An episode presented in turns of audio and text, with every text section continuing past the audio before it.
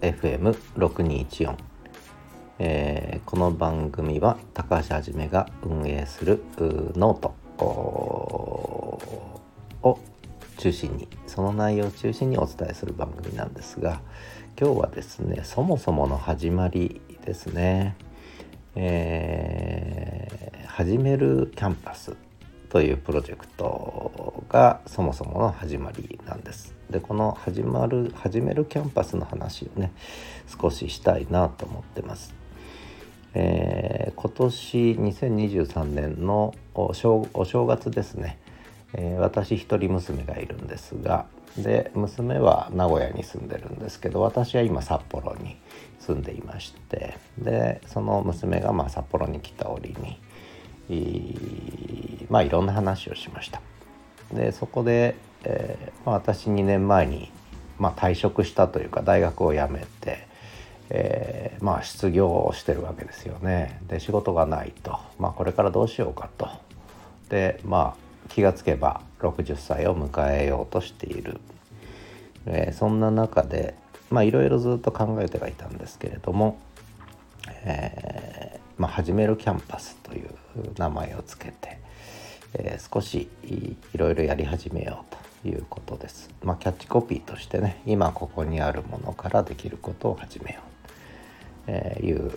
キャッチコピーなんですけれども、一番考えたいのはこう、そもそも人間と人間社会ですね、の成り立ちというか、その原点というかね、そういうのをもう一度見つめ直す必要があるんじゃないか。まあ、例えば エーアイ 人工知能の時代に入って、やっぱり人類ホモ・サピエンスのできることって一体何だろうっていうことがまあ問われている。それからやっぱり エスエヌエス がここまでグローバル化する中で、こう人間のコミュニケーションっていうものはそもそも何なんだろう、どういうものだったんだろうということもやっぱりちょっと考え直したい。で、そんな時にもうそれこそ人類の起源にまで遡って、それからなぜ我々は、えー、私たちは言葉を生み出したのか、ね、でここまで抽象的な言葉を扱う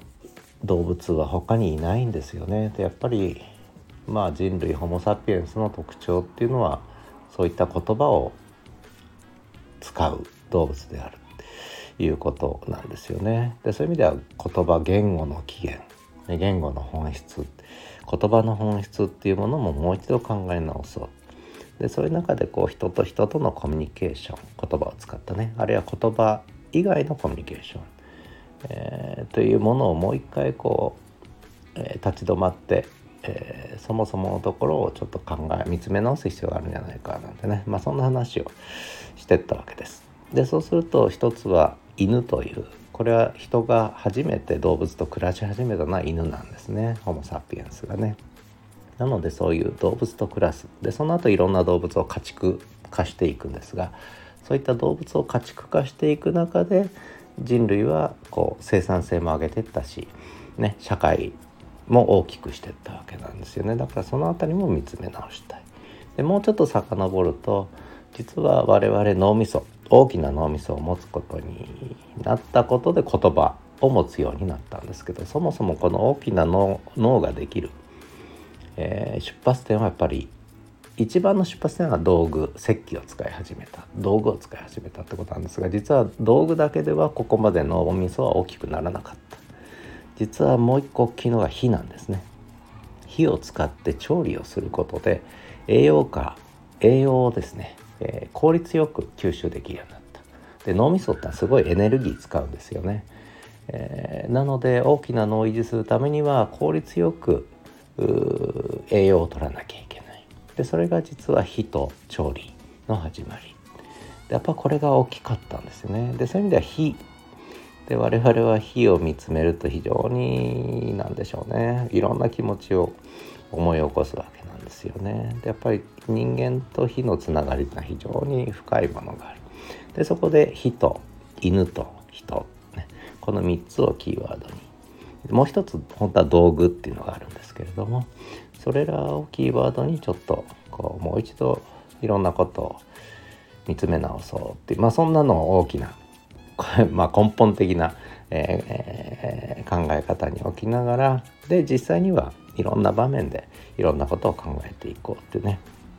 まあそんな話なんです。でそのそれが人犬プロジェクトという訳してるんですけれども、でそこで、えー、お正月にインスタグラムをまず立ち上げて、でそこにコンセプトを書いていこうと、でそのそこに書いた記事をまずノートに載っけ始めたっていうところから実は始まってるんですね。でノートの展開はそれだけじゃ面白くないので、私の持っているいろんなキャリアとか過去のねいろんな知識とかそういったものも全部もう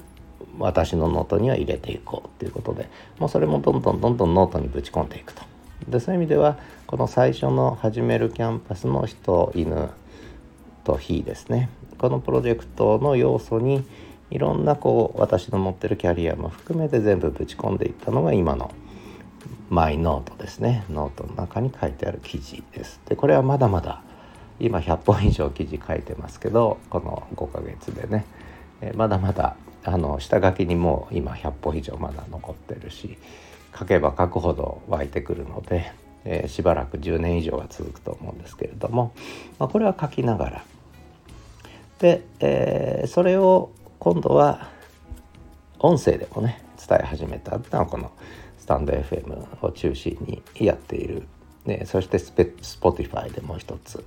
えー、始めた音声配信なんですが、でこれはオンライン上の話なんですよね。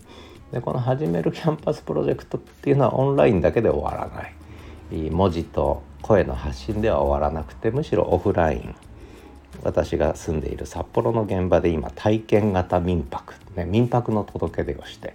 えー、民泊ふたり定員なんですけども、普通の家なんですがお客さんとめれると。でこの民泊プロジェクトっていうのをもう一つ軸にしながら、で実はもうちょっとオフラインは広がりを持つんですけれども、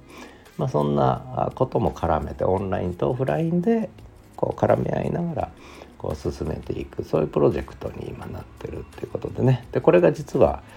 全体の大きな、えー、お話 で, でその中に実はノートのオンラインサロンやノートのプロジェクトがあり、始めるノートキャンパスってだから名付けたんですが、でもう一つはこの始めるラジオキャンパスってね、音声配信で他にも始める、えー、民泊キャンパスとかね、始めるドッグキャンパスとかね、えー、やり始めてるんですけど、この始めるプロジェクトですね、えー、まだまだ全体像これから紹介していきたいと思います。とりあえず今日はこの始めるキャンパスとはということで、えー、一番大元になった人犬インスタグラムの紹介、それからそれに書いてった記事の紹介の記事のリンクを貼っときましたので、興味のある方ぜひお読みください。それではまた。